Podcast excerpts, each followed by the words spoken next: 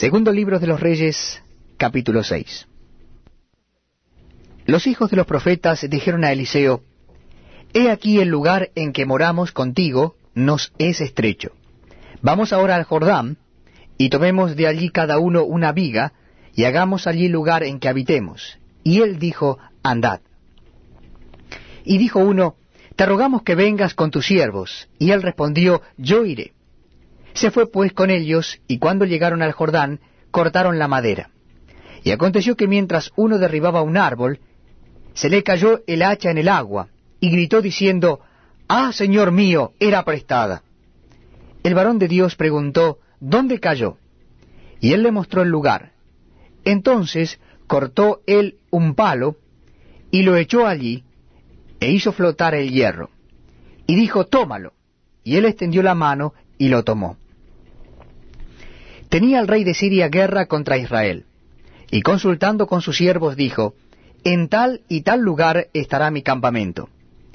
Y el varón de Dios envió a decir al rey de Israel, Mira que no pases por tal lugar, porque los sirios van allí. Entonces el rey de Israel envió a aquel lugar que el varón de Dios había dicho, y así lo hizo una y otra vez con el fin de cuidarse.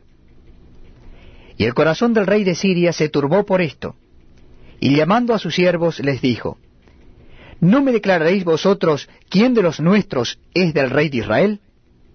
Entonces uno de los siervos dijo, No, rey señor mío, sino que el profeta Eliseo está en Israel, el cual declara al rey de Israel las palabras que tú hablas en tu cámara más secreta.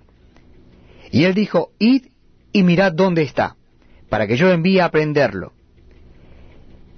Y le fue dicho, He aquí que él está en Dotán.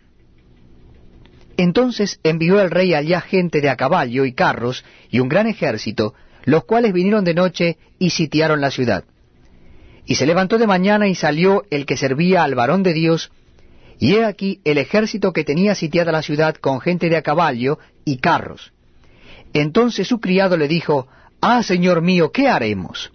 Él le dijo, No tengas miedo porque más son los que están con nosotros que los que están con ellos. Y oró Eliseo y dijo, Te ruego, oh Jehová, que abra sus ojos para que vea. Entonces Jehová abrió los ojos del criado y miró. Y he aquí que el monte estaba lleno de gente de a caballo y de carros de fuego alrededor de Eliseo. Y luego que los sirios descendieron a él, oró Eliseo a Jehová y dijo, Te ruego que hieras con a esta gente y los hirió con ceguera conforme a la petición de Eliseo.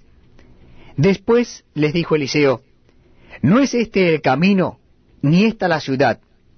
Seguidme y yo os guiaré al hombre que buscáis. Y los guió a Samaria, y cuando llegaron a Samaria dijo Eliseo, Jehová abre los ojos de estos para que vean. Y Jehová abrió los ojos y miraron, y se hallaban en medio de Samaria. Cuando el rey de Israel los hubo visto, dijo a Eliseo, los mataré, padre mío. Él les respondió, no los mates. ¿Matarías tú a los que tomaste cautivos con tu espada y con tu arco? Pon delante de ellos pan y agua para que coman y beban y vuelvan a sus señores.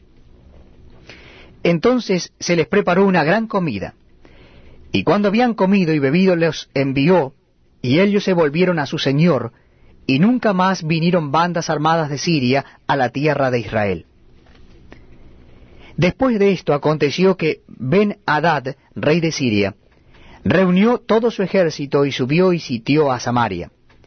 Y hubo gran hambre en Samaria a consecuencia de aquel sitio, tanto que la cabeza de un asno se vendía por ochenta piezas de plata, y la cuarta parte de un cab de estiércol de palomas por cinco piezas de plata.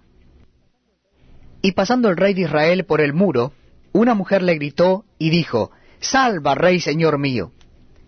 Y el rey dijo, Si no te salva Jehová, ¿de dónde te puedo salvar yo? ¿Del granero o del lagar?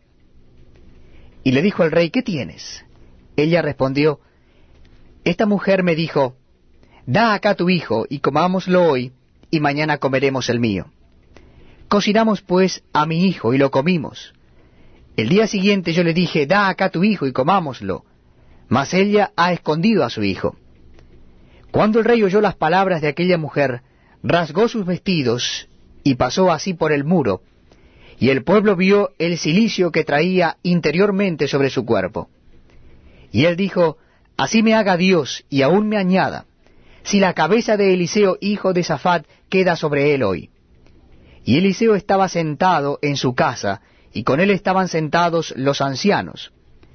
Y el rey envió a él un hombre, mas antes que el mensajero viniese a él, dijo él a los ancianos, ¿No habéis visto cómo este hijo de homicida envía a cortarme la cabeza? Mirad pues, y cuando viniera el mensajero cerrad la puerta, e impedidle la entrada.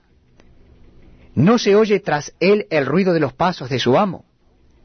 Aún estaba él hablando con ellos, y aquí el mensajero que descendía